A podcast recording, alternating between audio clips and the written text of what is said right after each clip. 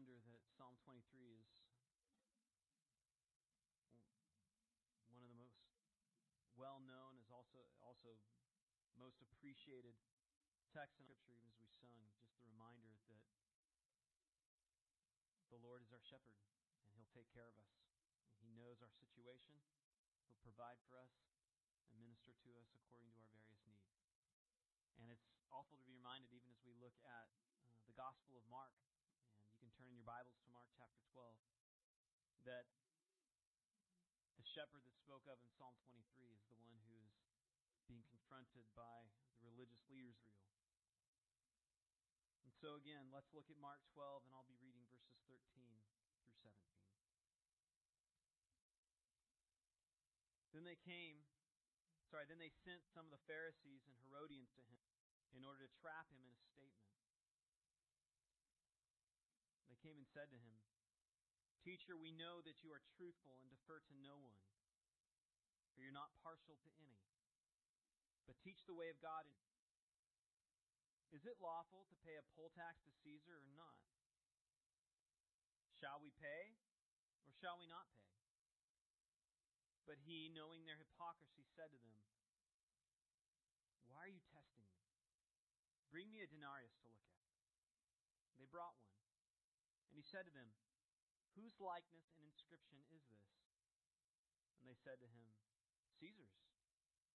And Jesus said to them, Render to Caesar the things that are Caesar's, and to God the things that are God's. And they were amazed at him. How should a Christian engage politics? What sort of boundaries sh- should we line up in, in, in wrestling through this tension of what authority the church has and the authority of the state? Should there be a separation from church and state, or should they be united? And if so, if they should be separated, how should they be separated? Again, what are those boundaries? Now, these questions have been asked by Christians really from the beginning of Christianity, from Christ's emergence upon the earth. And they were asked by, to some extent, governments even before that. And if you could throw all of these questions that are asked about the tension between the church and the state into a pot and boil the essence of what the right answer would be down into a singular phrase, I think what we would come to is Jesus' answer to the Pharisees' question here Give to Caesar what is Caesar's, and give to God's that which is God's. The main point of the passage before us here, though, is that these men who are confronting Jesus were hypocrites. And what this passage will show is how horribly hypocritical they actually were. And so this passage is meant to draw out their hypocrisy and really contrast them in light of what true devotion to God looks like, both in Christ's character and in his response to their question. And their hypocrisy is seen in their attempt to trap Jesus and in their flattery and really the, the worldly nature of the question they ask him. But again, Jesus' answer to their question really gets down to the fundamental reason for their hypocrisy. The reason they were hypocrites is because they didn't want to give God what is God. They were hard hearted in their rebellion against Him, though they were somewhat unaware of that. As you recall, this section of Mark uh, really runs from roughly chapters 11 through chapter 13. And in Mark chapter 12, we have this parable of the tenants and that that parable really illustrates the hard-heartedness of the religious leaders. This section 11 through 13 is all about the conflict of Jesus with the religious leaders.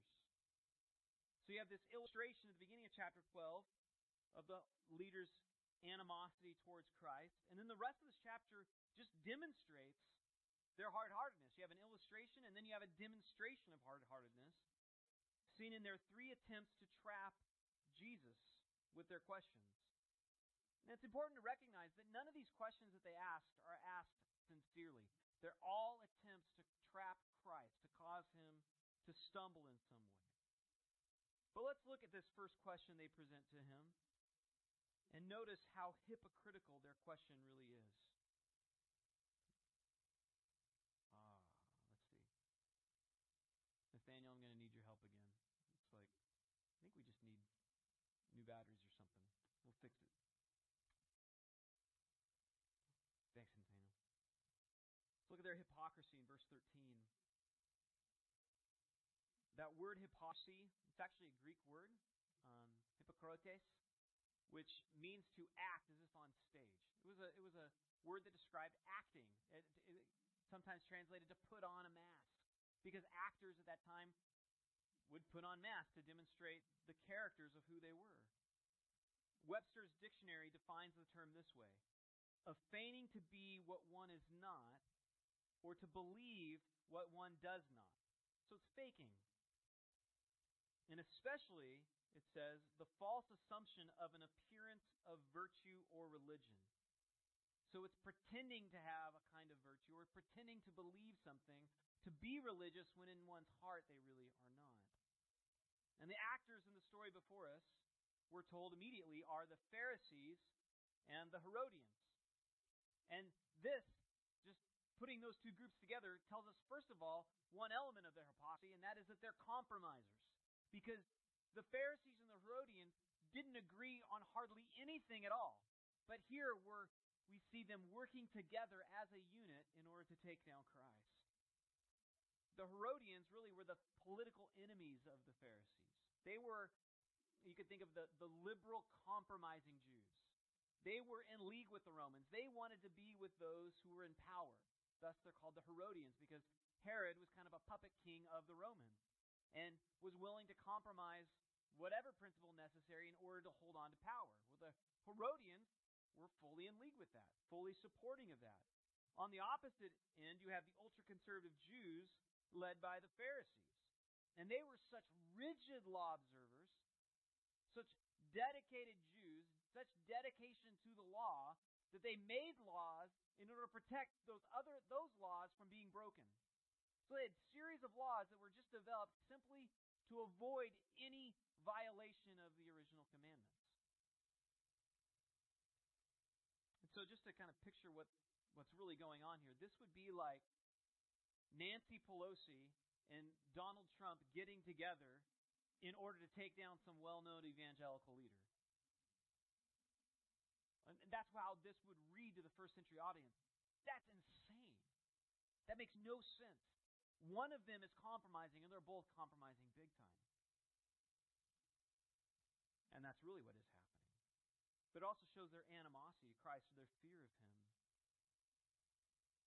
And that's the reason for their unlikely partnership. They want to take Christ down. That's their aim. We see it in the that first verse, verse 13. Then they sent some of the Pharisees and Herodians to trap him in a statement.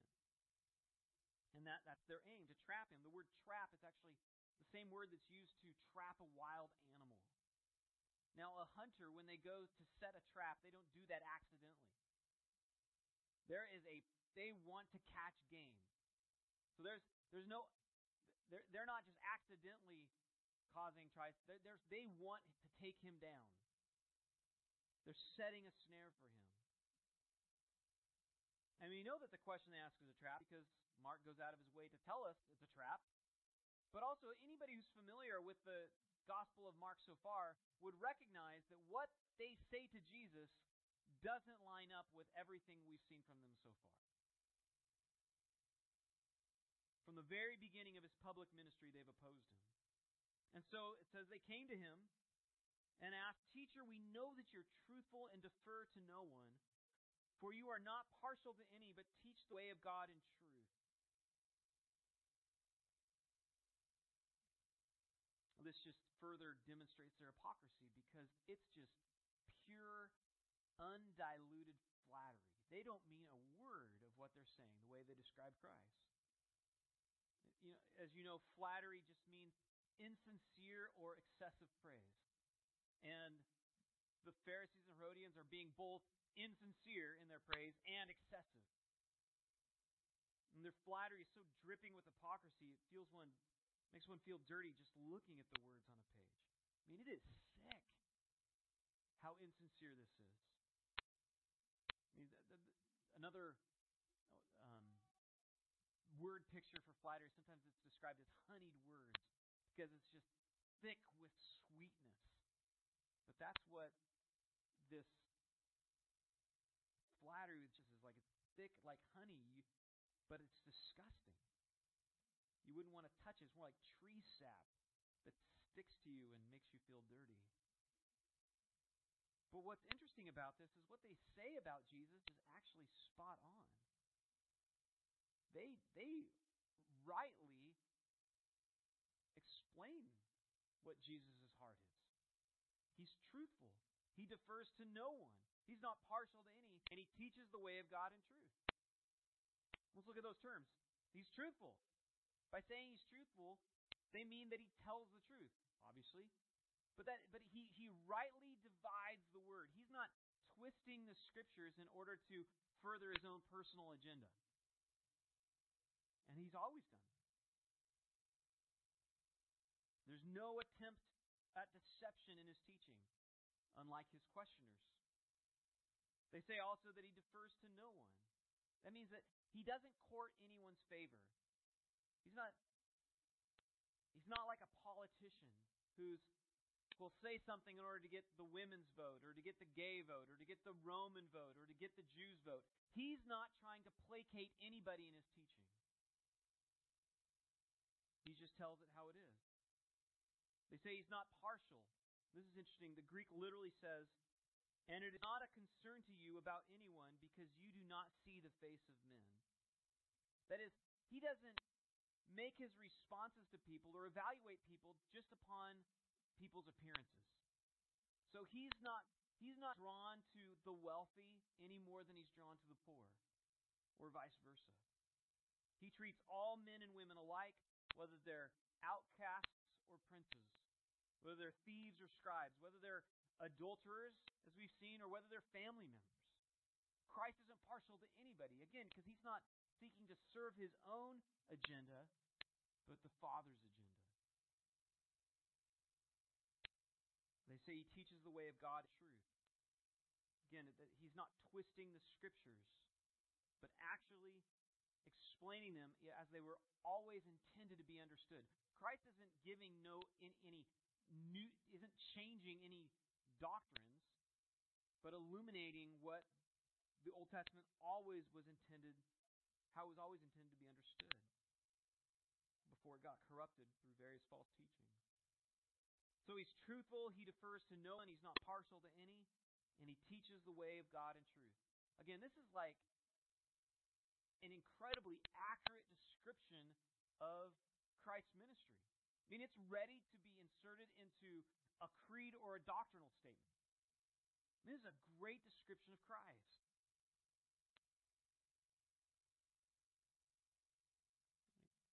But there's no sincerity and no honesty in this description of him.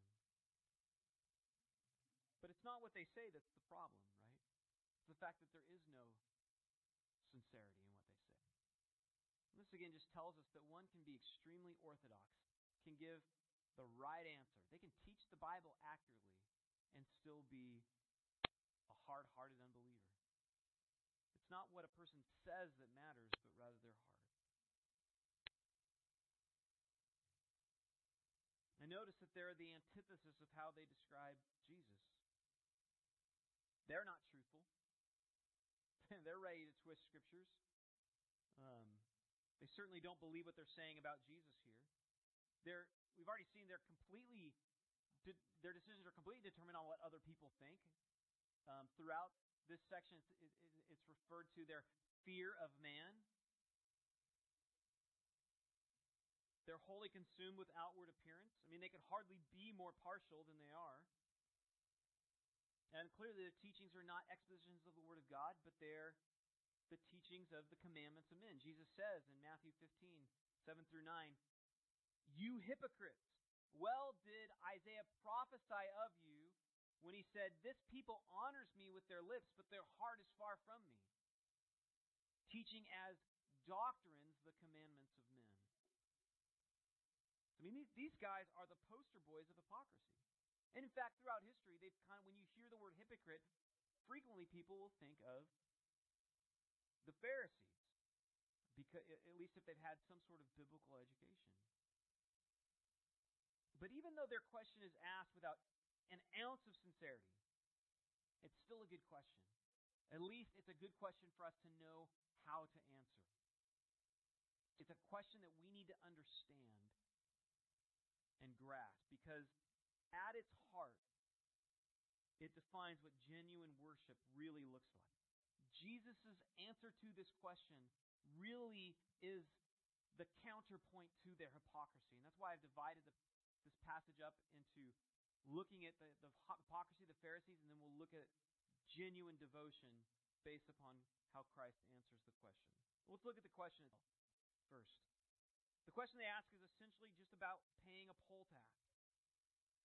Now, the, the, the poll tax was just a general tax. In fact, the word census is based upon the Greek word for poll tax here.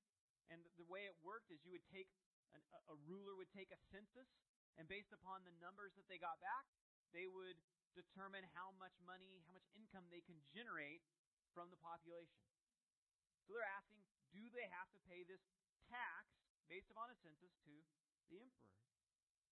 Now, this, this tax was objectionable to the Jews for two reasons. The first reason was because in paying the tax, it was a sign of subjection to an earthly power that wasn't God, that wasn't God appointed. It was a, it was a way of acknowledging um, it, Caesar is their ruler rather than God. The second reason was because the denarius, which was what was used to pay the tax, had the picture of the emperor upon it. And in the inscription, it actually stated Augustus, son of the divine one, which was clearly blasphemous to the Jews. And so the question was if you're paying this tax, are you actually supporting blasphemy? Are, because you're paying the tax, are you not blaspheming yourself just in paying the tax? Or at least supporting such sin? So is it lawful?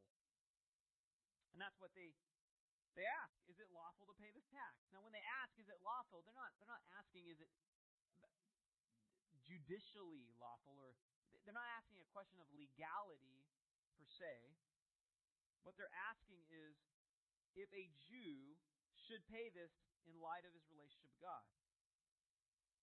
It's really more of a religious question than a legal question. Obviously, those who established the laws, the Romans, would say, yes, you need to pay the tax. That's not what they're getting at. It's can one pay the tax and be a genuine worshiper of God? Or are they being a hypocrite if they pay the tax? That's, that's the nature of the question. So if Jesus would have said, no, you don't have to pay it, well, then they would, the, these religious leaders would have warrant to arrest him because what he would be teaching was treason. We actually see that explicitly made, stated in Luke 23 2. If he would have said, yes, you need to pay the tax, this would undermine his reputation with the crowds. And this is the tension. Is Jesus going to placate the crowds or is he going to placate the Romans in order to avoid getting thrown into prison? They think they got him. Who are you going to bow to? You can't make both happy. See why this group of men would have thought the question was such a difficult one to answer because the Herodians, they wanted to make the Romans happy. Because if the Romans were unhappy with them, they lose their power.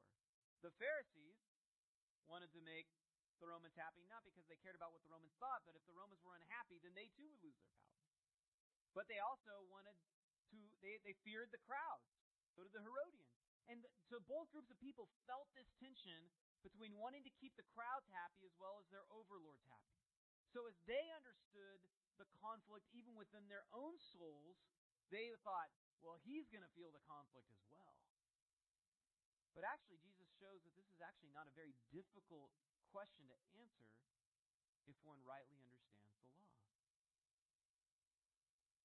It's a sneaky trap, but it's only a trap to a person whose mind and heart is set upon power, popularity, or.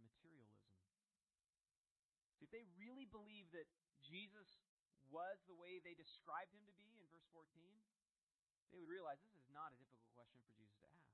It's rather simple.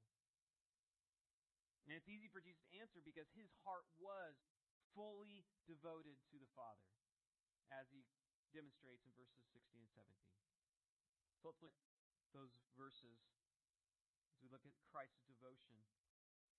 They brought one, said to them, Whose likeness and inscription is this? And they said to him, Caesar's. And Jesus said to them, Render to Caesar the things that are Caesar's, and to God the things that are God's. And they were amazed at him. So Jesus' response to the question gets right to the point. Notice the question he asked Whose image or whose likeness is on this? This is the same Greek word that's used in the Septuagint in Genesis 1:26, where man is stated to be made in the image and likeness of God. So Jesus is making very purposely a subtle contrast here. Caesar's image is on the denarius, the Roman coin. So he can lay claim and ownership to that coin because his image is on it. But God's image is on humanity, so he can lay claim to each individual life. Just saying, give to each their due.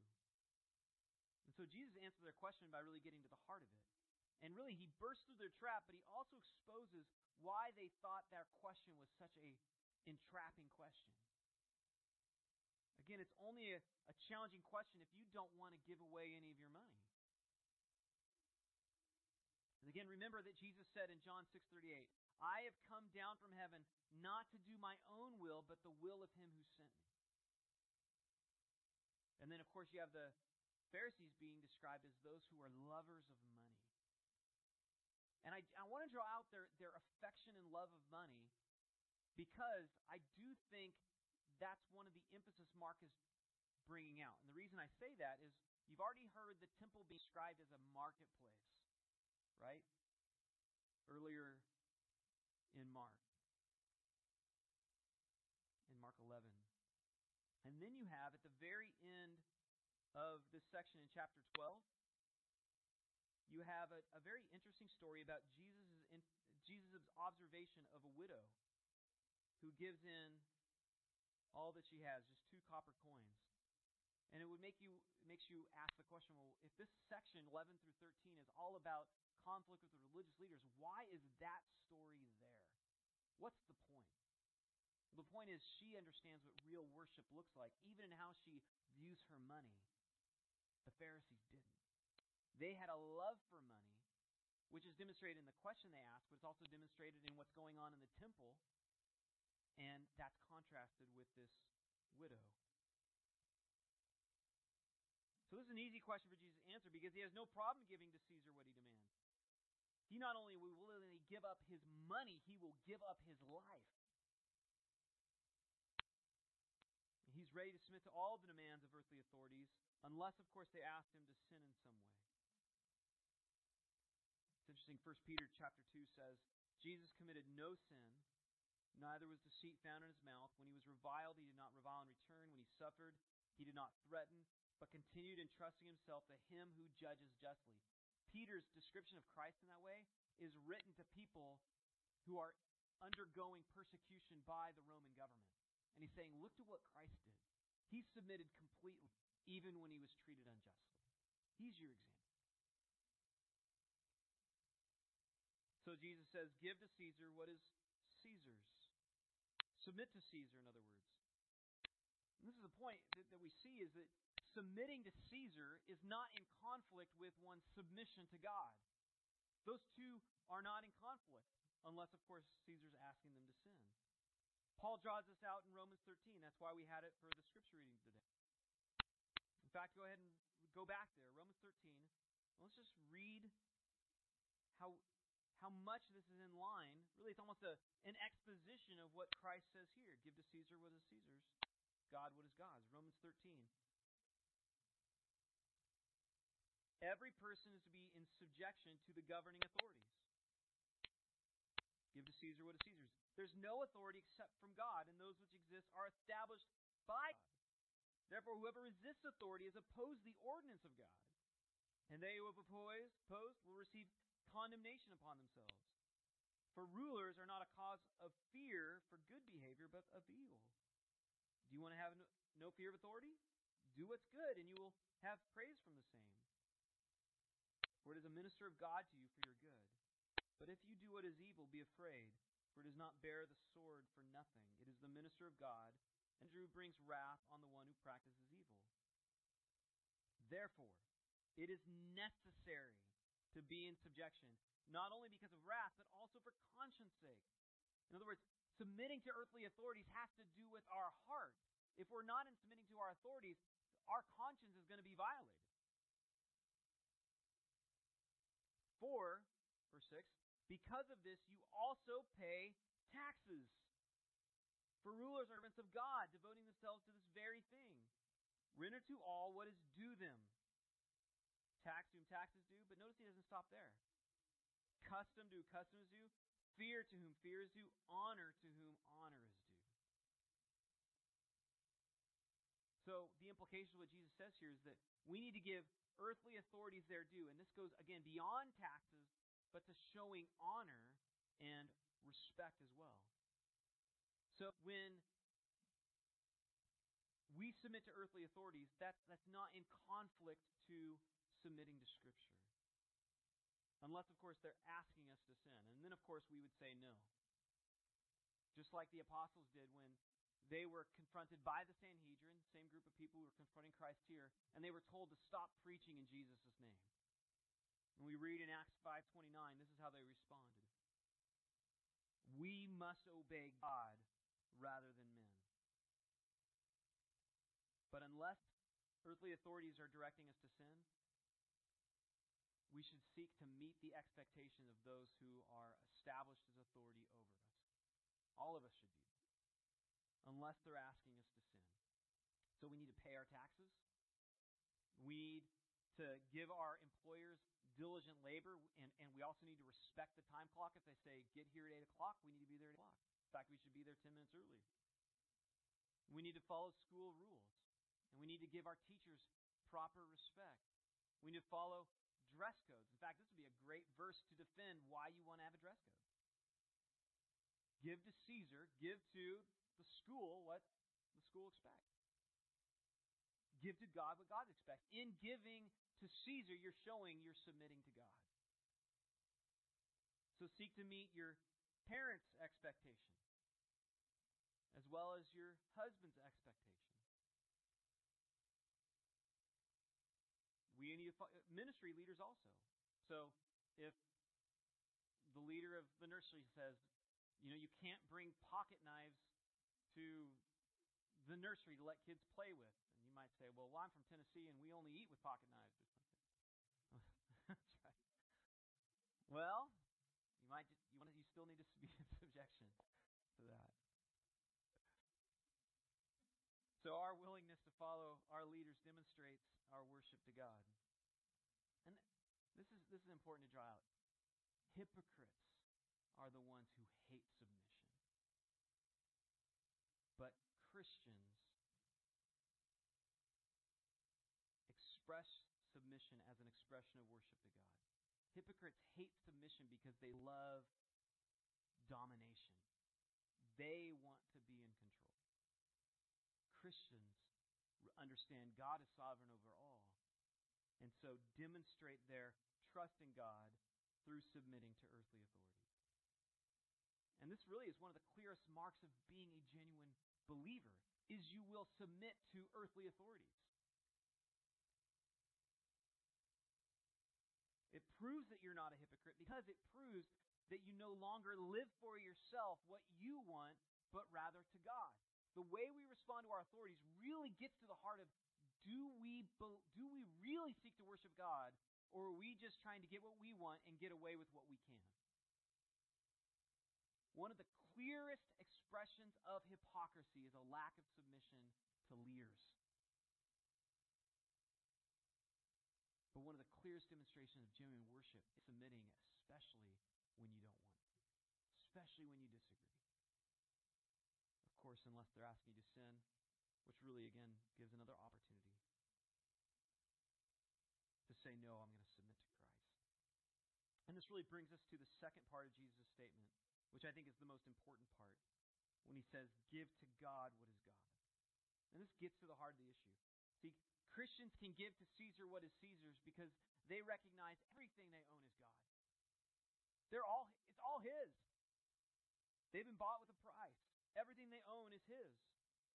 And again, this is this this reality, this theological truth is powerfully displayed in the story of the widow who gives her few copper coins, the last of what she owns, at the end of this chapter. And again, the reason that story is there is it focuses upon the religious leaders in contrast to her devotion. Again, they turn they turn the temple of God into a marketplace. And they look for excuses not to pay taxes. She joyfully gives even out of her poverty because she fully trusts that God will take care of her. It's an amazing contrast. God has her heart. And this passage that we're looking at presents a picture of hypocrisy and then this exhortation of what true devotion to God looks like. I mean, it's, it's remarkable that Jesus praises this woman who gives out of her poverty, gives money to the religious establishment, which will then use that money crucify Christ. Christ praises this woman for her devotion, not because she's supporting a corrupt authority, but because where her heart's at. And so there's lots of, there, you know, that question often comes up. Well, should I give to a corrupt authority if I don't have to? Again, it really gets to the heart. Give to Caesar what is Caesar's, give to God what is God. Are you seeking to worship God? Jesus praises her even though these people are completely corrupt. And the reality is, you're never going to find a, a sinless institution. If, if our excuse was, well, I'm only going to give to those institutions that meet my standard of righteousness, you're never going to give to anybody. Because you're not going to find anybody. The only, the only person who's free of right, there is no institution free of sin. The only person who was free from sin was Christ. So that's not a good standard either. And which is why we demonstrate our trust in giving to authorities over us when necessary. It shows that we truly trust God's sovereignty over all things. Again, this passage pictures just the, the, the hideousness of hypocrisy as we see the Pharisees and the Herodians in contrast what true devotion looks like with this exhortation give to God what is God. And I think really what should stand out to each one of us is we, we should be sobered by this picture of hypocrisy. How threatening hypocrisy actually is, particularly within religious institutions. I recently came across this story in a book that was written uh, in the 1800s. And it was a recounting of a, of a pastor's visit with a young lady. And this young lady had grown up in a godly home. She had received a great education. Um, she had a, a good grasp of the Bible and was able to apply the Bible to all different areas of the Christian life.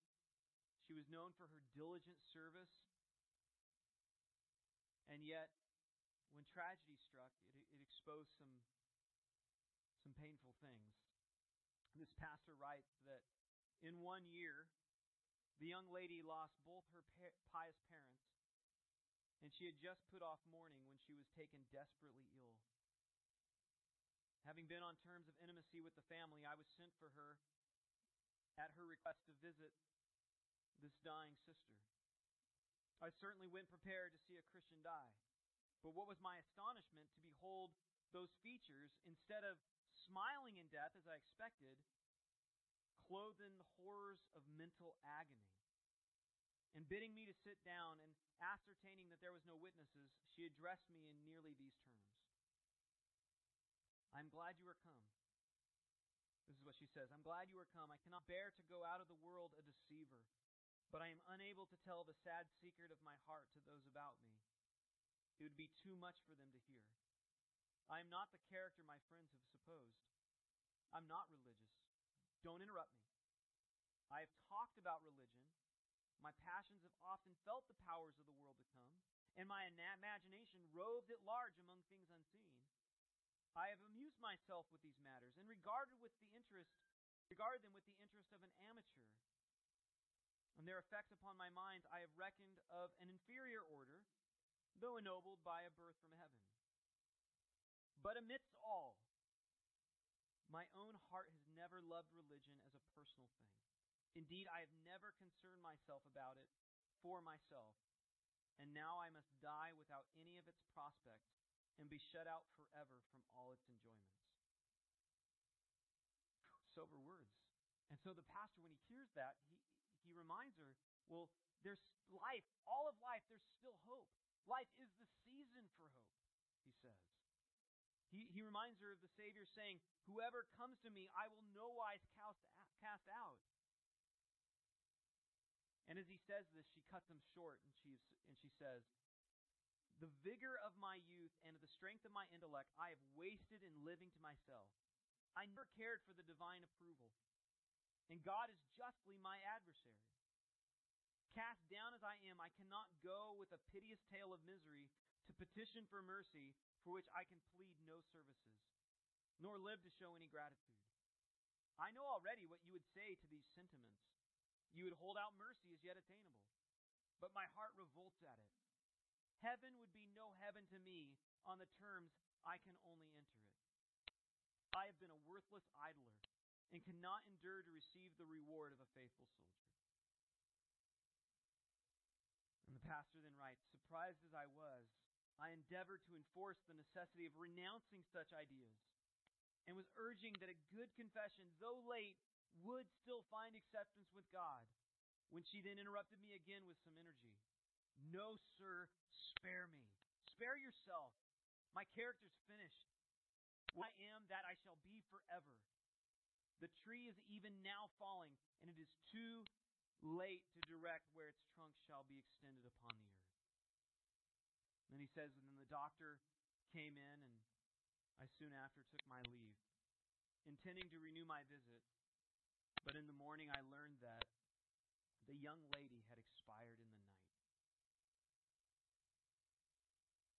And I know that you're used to more positive stories at the end of sermons, but there is nothing positive about hypocrisy.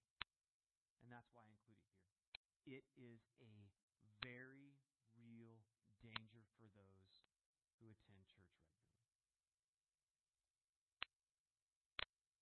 Jonathan Edwards noticed that during the course of the revival known as the Great Awakening, that of all sinners, it was nominal Christians who were the most resistant to the gospel. They had drunkards and prostitutes and adulterers crying out for God for mercy. Many people were saved during the Great Awakening, but those who resisted were typically those who had grown up in the church. And he stated that while such immense multitudes and a large proportion from all ages and conditions in life were powerfully wrought upon and driven to seek refuge from the wrath to come, unconverted professors stood alone unmoved. That should sober every person here. Even if you're saved, it should sober you for those who are here who might not be. It is a dangerous thing to go to church and not be repentant, to not. As you've heard, the same sun that melts the wax also hardens the clay.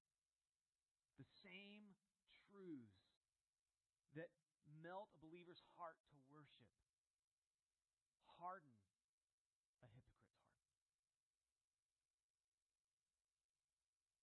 This is the point. The danger for hypocrisy in the church is immense. We should be as concerned about hypocrisy in our own hearts as the Chinese are concerned about the coronavirus.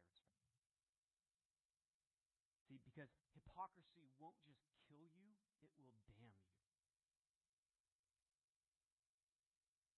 And there is only one antidote for hypocrisy. And Jesus gives it here. Give to God what is God.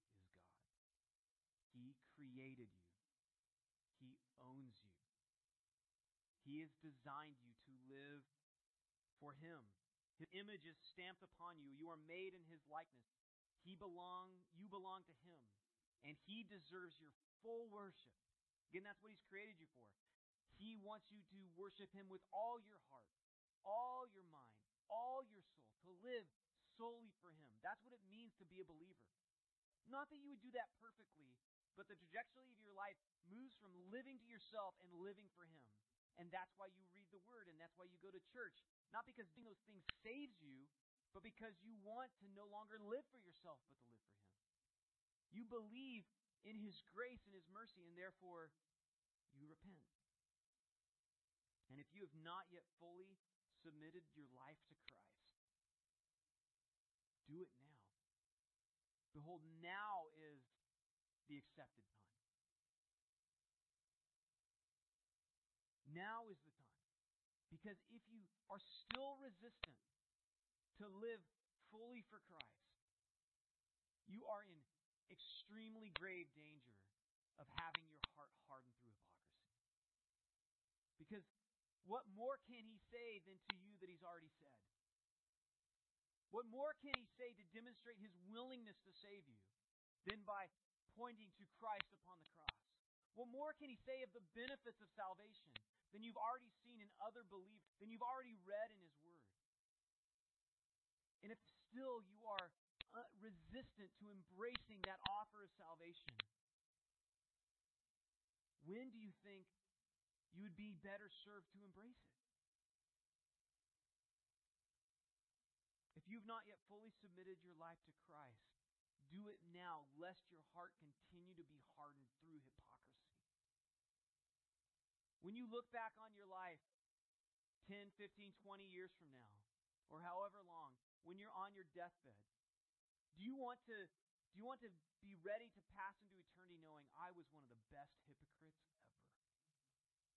I had them all fooled. Like this young lady we we read about and at that time so hardened, there is not an ounce of desire for the gospel? Or do you want to be able to say, I remember that day when I determined I was ready and I saw all the glory of the forgiveness and mercy that was there upon the cross?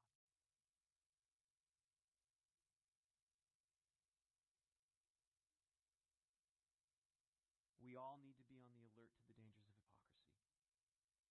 And we especially need to be concerned if we find ourselves manifesting the following system, symptoms. So, not just those who are unbelievers and hypocrites in the depths of their soul that need to be concerned about hypocrisy, all believers need to be concerned about. Especially if we find ourselves drifting towards a pattern of hypocrisy in our life rather than sincere worship.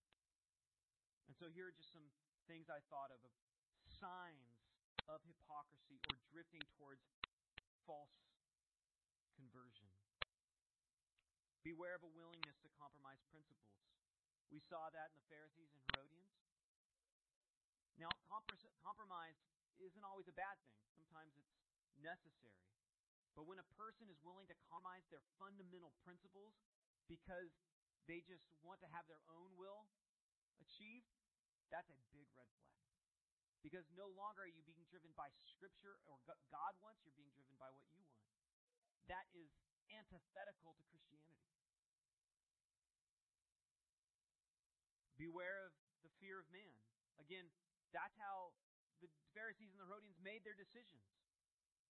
Whether it's what the Romans wanted or what the crowds wanted, our example isn't them, our example is Christ.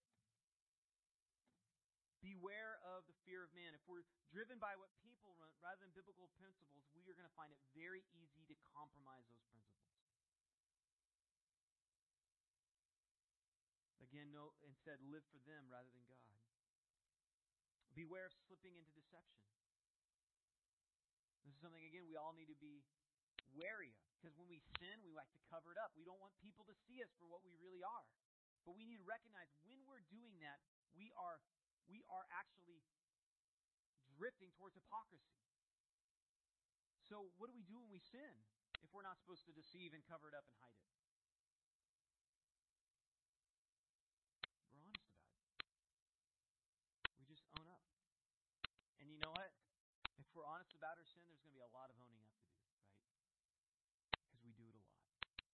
And yeah, that may mean that, you know, the person sitting next to you might not think of highly as you. But would you want people believing a lie? Really? Or do you want them to know the truth of who you are? And the more honest you are about your sin, the more help, the more grace, the more love, the more support you're going to get. Because you're going to be relying upon grace rather than just fleshly willpower. And if you found yourself caught up in certain sins, especially sins that you want to hide away, you don't want people to know about, and especially if they're becoming addictive, that's probably indicated. It's, it's indicative of you're a hypocrite. When you deceive, you're relying upon your own powers to overcome sin. So just own up to that. Be honest. You're struggling with pornography? Tell your wife. You're struggling with lying? You're struggling with stealing stuff from work? Tell your boss. Own up to it. Struggling with stealing time. You're wasting time. You're, you're watching puppy videos on YouTube rather than writing whatever is necessary for your work. You're wasting company money. You know, you say you go to McDonald's for lunch, but you're really going to Ruth Chris. Be honest about it. And in being honest, God will provide grace. So beware of slipping into deception. Also beware of the danger of wanting to win arguments versus persuading people to the truth. Right? The Pharisees are asking these questions not because they're wanting to clarify God's will, they just want to win. Right? And this, this desire just to win, to be right, rather than to do right, is a is indicative that you don't care about the truth, you just care about winning. You care about being on top. People thinking highly of you.